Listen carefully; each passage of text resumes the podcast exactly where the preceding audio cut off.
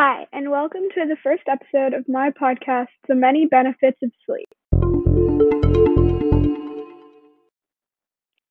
I'm your host, Anne Marie, and in this episode, we will be talking about how sleep can affect your health and prevent disease. I chose to start with this topic because I was curious about it. I had never heard about sleep correlating with disease before, and everybody wants to know how they can prevent themselves from getting sick either right now or later on in life. To begin my research, I read an article titled Lack of Sleep Increases Your Risk of Some Cancers by the Sleep Foundation. I learned that to understand how sleep affects one's health, I first had to understand circadian rhythm.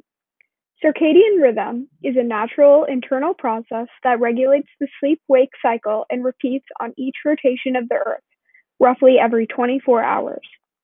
And the article explains that those who have irregular sleep patterns, circadian rhythms, are disrupted, causing their health to decline since circadian rhythms heavily affect your biological functions.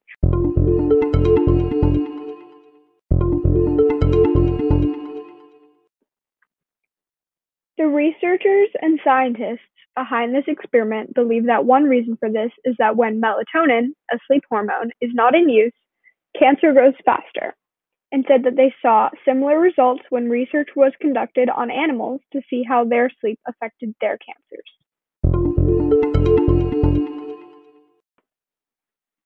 Thank you so much for listening to our first episode. I hope you enjoyed and learned something new. Get a good night's sleep.